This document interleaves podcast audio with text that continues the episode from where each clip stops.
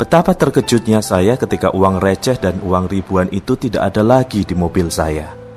Satu jam yang lalu sebelum saya mencucikan mobil itu di sebuah tempat pencucian mobil yang baru saja buka, uang-uang itu masih ada. Saya marah.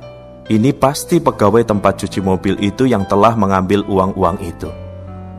Dalam kemarahan yang membara, segera saya menuliskan status di Facebook tentang betapa buruknya layanan tempat cuci mobil itu dalam kemarahan pula lah saya bersemangat memberikan peringatan agar rekan-rekan saya tak mencucikan mobil di tempat itu.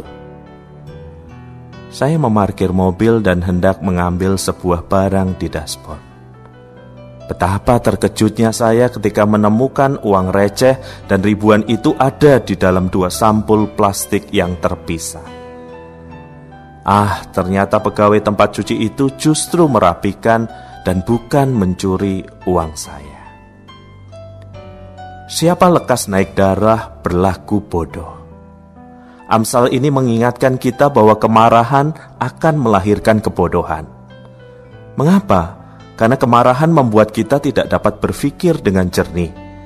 Kemarahan membuat kita ingin segera bertindak tanpa banyak berhitung baik atau buruk.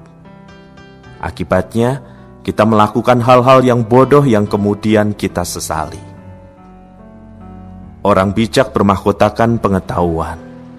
Lawan dari sifat lekas naik darah adalah bijak. Bijak berarti memikirkan dan mempertimbangkan segala sesuatu dengan baik.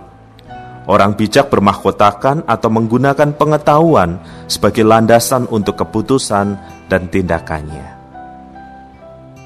Kendalikanlah amarah sebelum melahirkan kebodohan.